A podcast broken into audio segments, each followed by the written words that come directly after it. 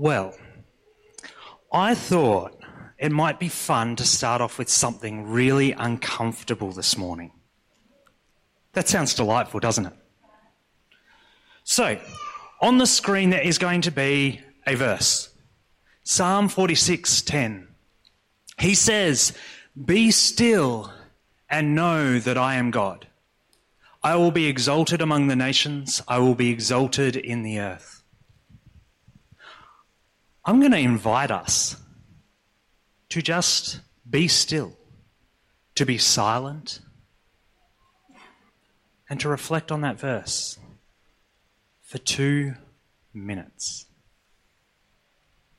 Let's go.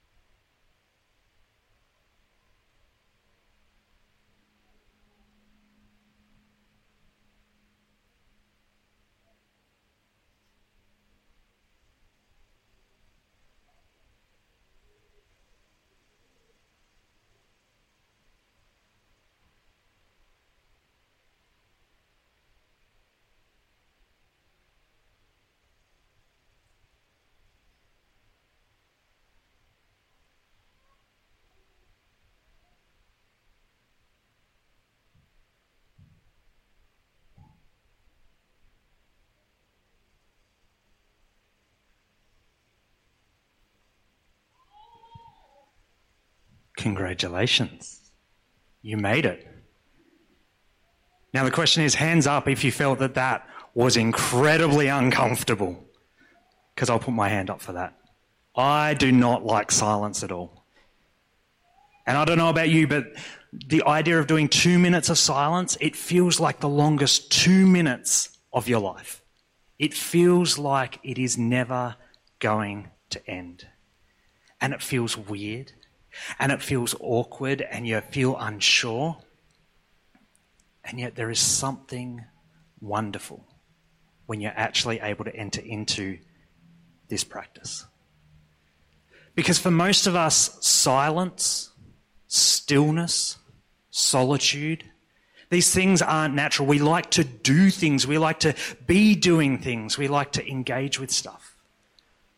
We like to fill the noise around us or make noise around us. And yet, when we're actually able to engage with that nothing, we create space around us. And so today we are starting a new series. It is called Spiritual Disciplines Attention with Intention. And this is a series that we're going to be revisiting at various times throughout the year, and it is looking at spiritual disciplines. Practical practices that we can engage with in our lives to help us grow, to help us engage with God, to help us develop that relationship with Him. I want to thank Jen for managing to cut this sermon in half for me by introducing the idea of spiritual disciplines earlier.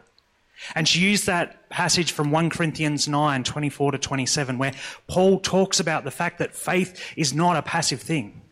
He likens it to being an athlete, to training, to developing it. Faith is not saying that we just engage with ourselves, but it's something that we are called to put effort into, that we are called to exercise, to train, to use self control to help grow these things.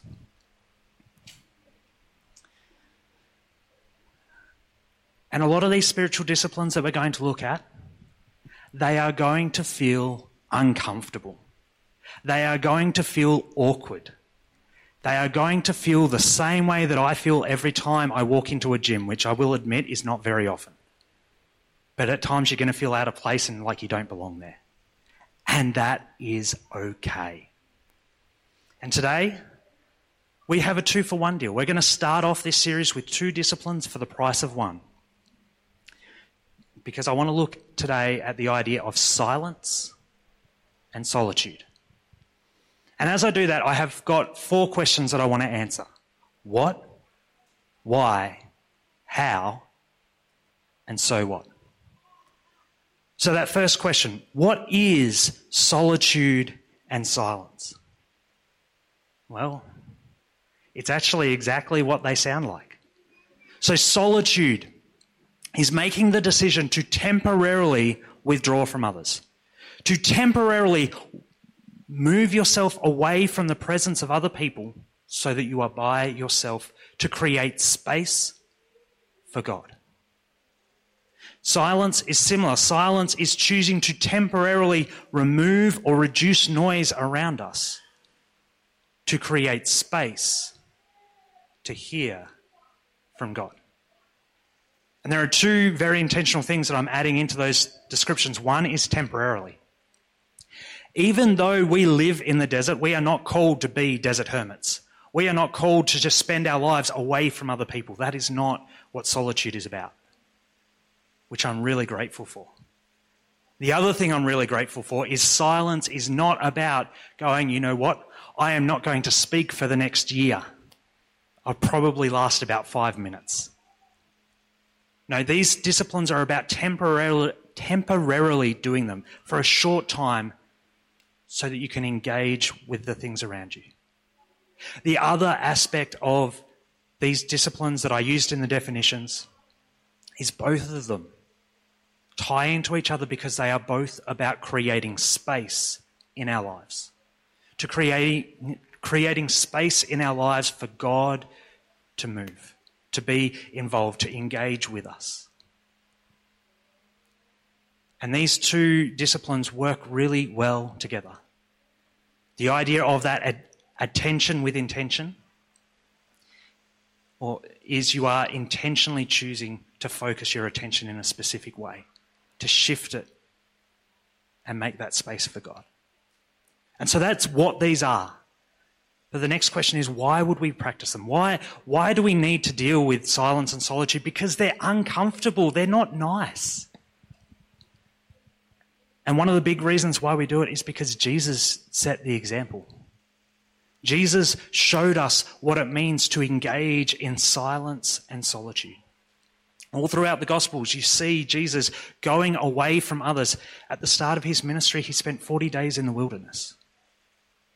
Before he chose the 12 disciples, he went up alone on a mountainside to pray, to create that space with God.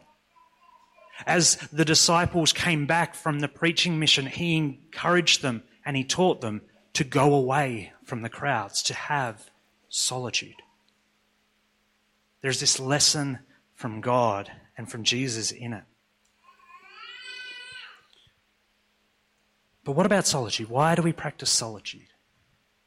See, Psalm 46, we, we saw verse 10 earlier, but Psalm 46 as a whole is a psalm that is a beautiful invitation to us to engage and to enter into solitude. In Psalm 46, the psalmist paints two pictures, two very different realities. You have the reality of the world and you have the reality of the kingdom of God. I want to just look at the first five verses and then move on to verse 10. So, Psalm 46, verses 1 to 5. God is our refuge and strength, an ever present help in trouble. Therefore, we will not fear, Though the earth give way and the mountains fall into the heart of the sea, though its waters roar and foam, and the mountains quake with their surging, there is a river whose streams make glad the city of God, the holy place where the Most High dwells. God is within her. She will not fall. God will help her at break of day. Two very different pictures are painted there. Verses 2 and 3 Though the earth give way and the mountains fall into the heart of the sea, though its waters roar and foam and the mountains quake with their surging. It describes a world that is chaotic, that is destructive. It is a world that is crying out, hey, pay attention to this because it might impact you. Pay attention to this because you might have to run. Pay attention to this. Those are scary things. Those are big things out of our control, but they are things that are clamoring and calling out for our attention. Look at this. Later on in the psalm, it talks about nations being in uproar, of kingdoms falling, of wars, and so much more. The psalmist is painting this idea that the things of this world are crying out to us and saying, Stop what you're doing. Just look at me. Pay attention to me. And then something else cries out and it's saying, Look at me, look at me, look at me, pay attention. And even though we are more than 2,000 years on from when this psalm was written, this is a really accurate picture of today. See, I don't know about you, but I've already heard a couple of stories of the summer changes in Alice, that increased crime rate. I've heard a couple of stories from friends, and it has made me kind of pay attention and look around a little bit more and go, what's happening? Who's around?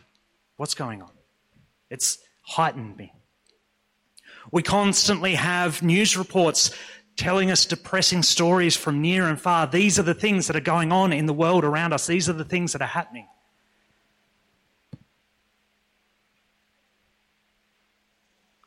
we have these in our pockets, full of apps.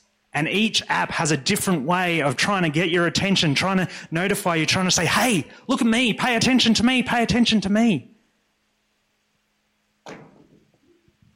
And on that, there's Facebook and Instagram and BeReal, all showing us the highlights reel of our friends, all saying, hey, look at me, see what's happening. We have the people around us who want attention, who need our attention. People at work who need a decision from us, who need us to make a decision. We've got our friends and our families who we want to give our time and attention to, but there's so many things that are clamoring for this attention. And then to top it all off, you have the dog at the back door who says, somebody play with me. This is the picture of a world that is just clamoring for our attention. And not all of these things are bad. Our friends and family, people who want to be in relationship with us, these things are not bad. But it adds to the clamor. It adds to the noise. It adds to everything that is coming at us. And I don't know about you. But when there are constantly things wanting my attention, I start to kind of get a little bit heightened. I start to get a little bit hyped up. My adrenaline starts to go. And all of a sudden, I stop acting in response to things. You know, acting from the best place where you're able to make a decision, you're able to make it well, and you just start reacting. You do it by instinct, and it's not the best way to act. It's not the way that you want to. And the problem is that things keep coming, so you just keep reacting and reacting and reacting and reacting and reacting. This is the picture that the psalmist paints. And then there is the contrast. There is the kingdom of God. Verse 1 says, God is our refuge and strength, an ever present help in trouble. It is this image and this picture of God is a safe place, somewhere where we can run to, somewhere we can hide, somewhere that will protect us. Verse 4 says, There is a river whose streams make glad the city of God. the holy place where the Most High dwells. A, str- a, river whose streams make glad. This is in direct contrast to the sea that is roaring and foaming, that is dangerous and chaotic. The river is peaceful.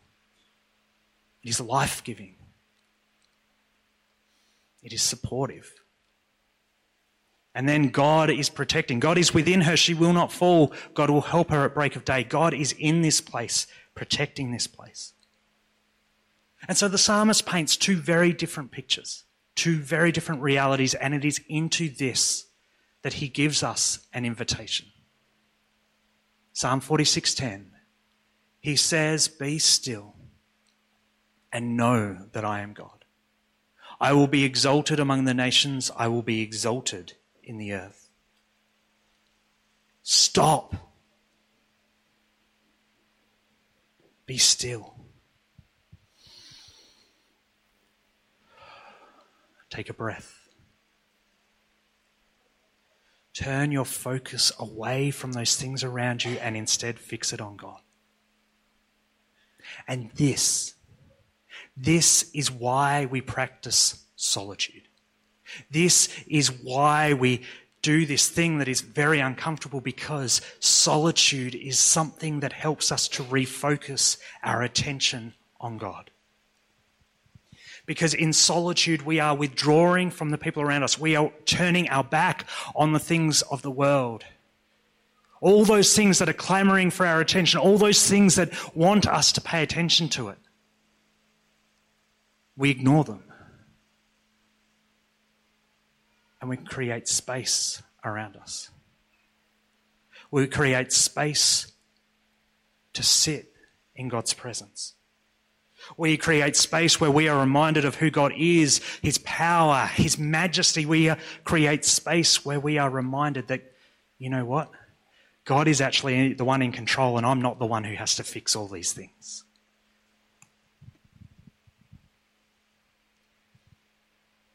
When you have a time of solitude in the morning, it helps you go into your day starting it off with your attention fixed on God. It doesn't matter what the day before was like. It doesn't even matter what your wake up was like. It helps to refocus you for the day. Or maybe you could have a time of solitude in the evening. You could sit down in the evening and use it as an opportunity to just put down all the things that you've picked up during the day that you don't want to carry into your evening or into your tomorrow. Or maybe you need that solitude in those times of transition on the way to work from home or on the way home from work. Maybe the idea of solitude that you need is to just drive up Anzac Hill and just sit in your car for a couple of minutes and create space to feel God's presence, to sit in it and know that He is God.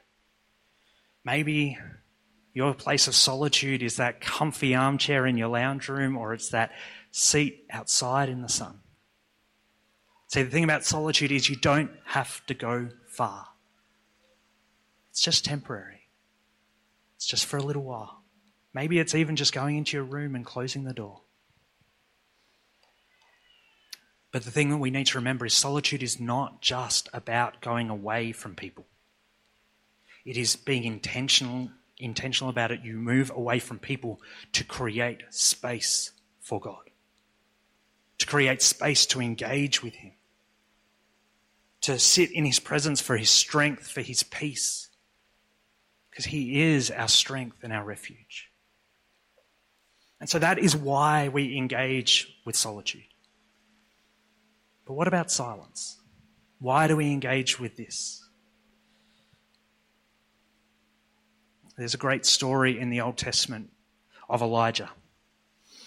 So Elijah has just had a battle with the prophets of Baal.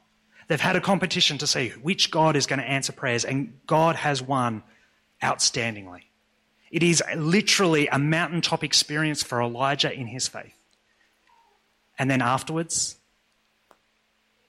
he's got the deflation. He is tired, he's depressed, and he goes and runs away. And God leads him to a cave.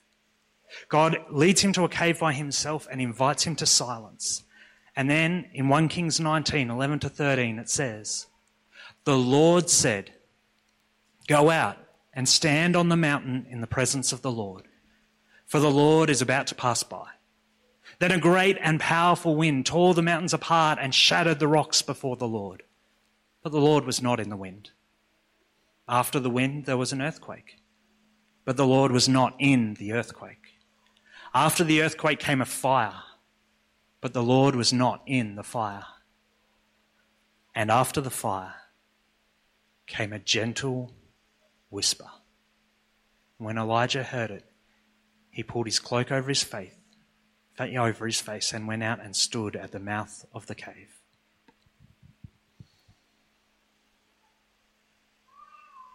This story is one of those ones that reveals one of those great truths to us. See, even though God could speak in that big booming voice, and he does occasionally, we have it at Jesus' baptism this is my son whom I love. More often than not, God speaks in a still small voice.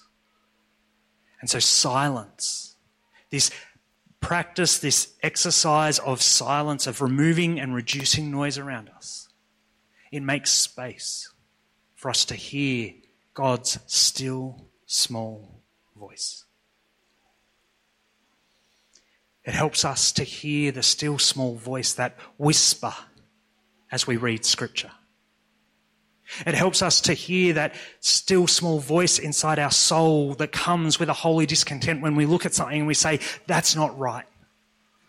Someone needs to do something about it. It is that still small voice that whispers to us and tells us, hey, maybe you need to just go check on that person.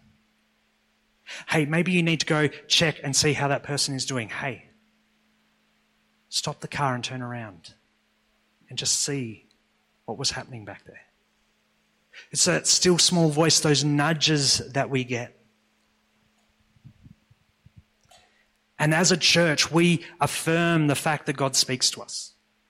Every PM service, we share God stories.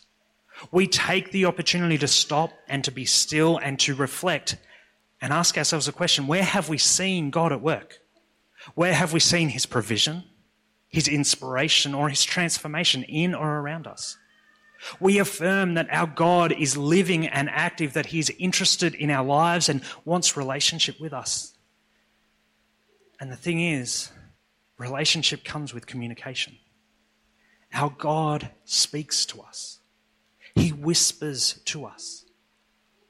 But have you ever tried to have a conversation in a noisy restaurant or with the loud TV going?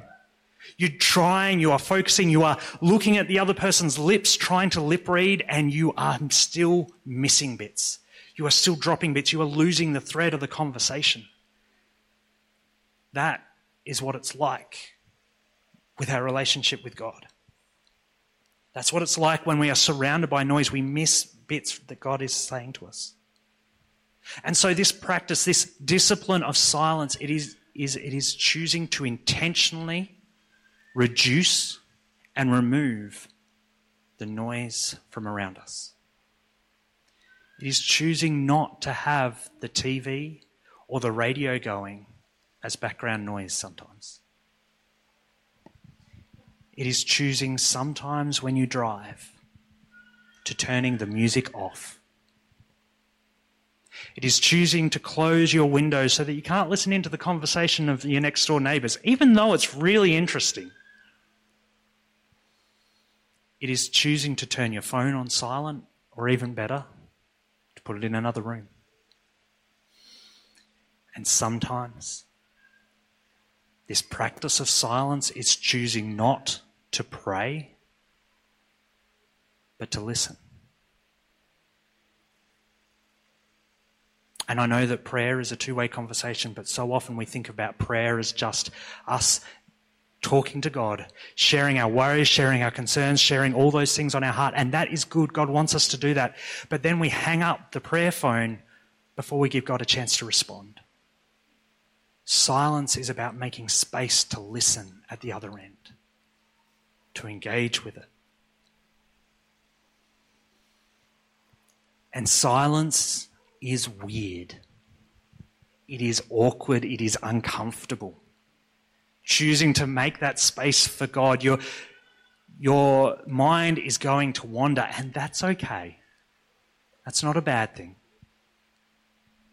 Because as we practice it, it is a powerful, powerful thing. It creates space so that we can hear what God is saying to us. So, how do I start? What do I need to do? What, what does this look like? And these ideas are going to be relevant for most of these disciplines. The first thing that I would say to you is start small and build up. Please don't go out of here saying, you know what, I am going to be silent for a day. That's not going to work well, and your boss probably won't like it either. Start small. Choose to spend five minutes in silence. The other thing is, just like when you go to the gym, you need to do it consistently. That doesn't mean every day, but you have to do it regularly and consistently. So engage with silence and solitude the same way. Maybe do it a couple of times a week, or even just once a week. But keep coming back to it. The other really important thing is you need to prepare yourself. Don't leave a meeting where you are fired up, where you are angry, and go, I'm going to have some silence with God to hear what He's going to say about it. Because I can tell you right now, all you're going to hear is your angry voice.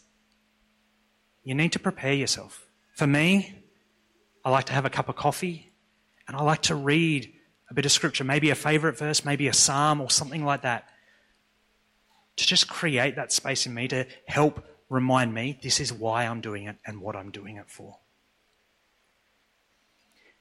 And the other thing is, we talk about practicing the disciplines because you are going to fail a lot.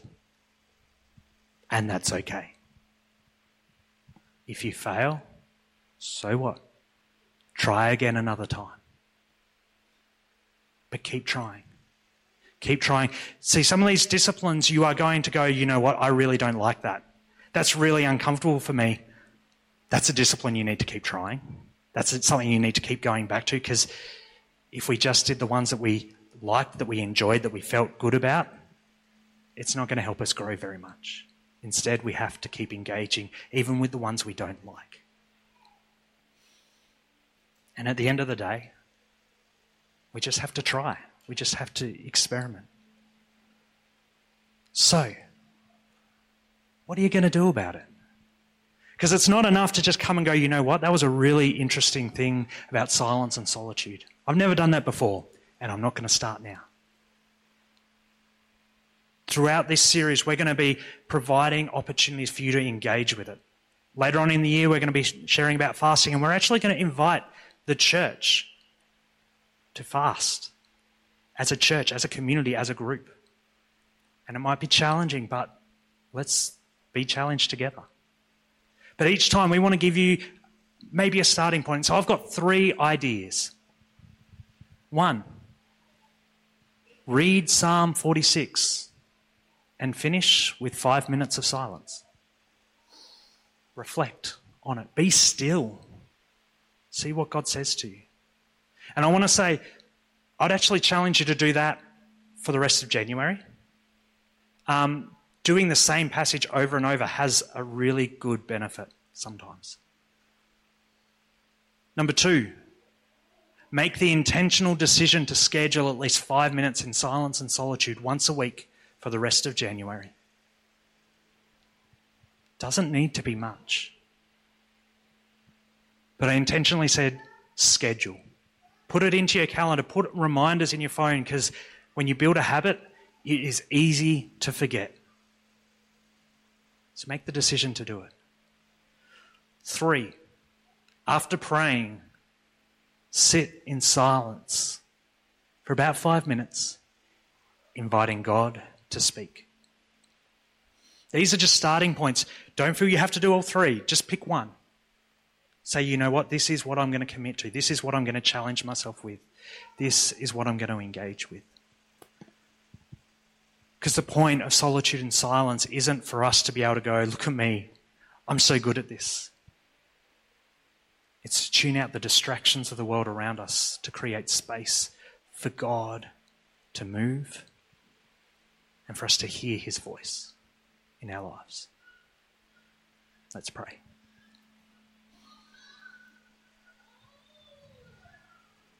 Heavenly Father,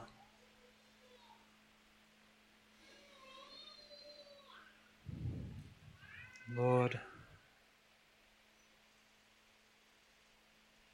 I thank you for Psalm 46. I thank you for that invitation that even though we live in a world that clamors for our attention, you give us an invitation to run to you, to move to you, to sit in your presence.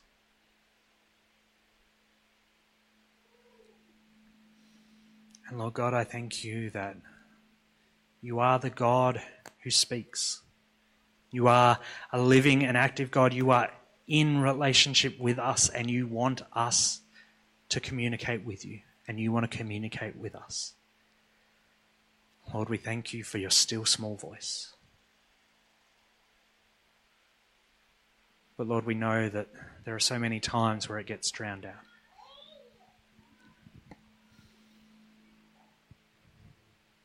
God, help us to build these habits, these disciplines, to intentionally focus our attention on you, to intentionally make space to hear you and to sit with you. Lord, where it's uncomfortable and difficult, Lord, help us to keep going and not give up. And Lord, I pray that as we engage with these practices, that we would experience a deeper relationship with you than we have ever had before. Lord, these things we pray in your name. Amen.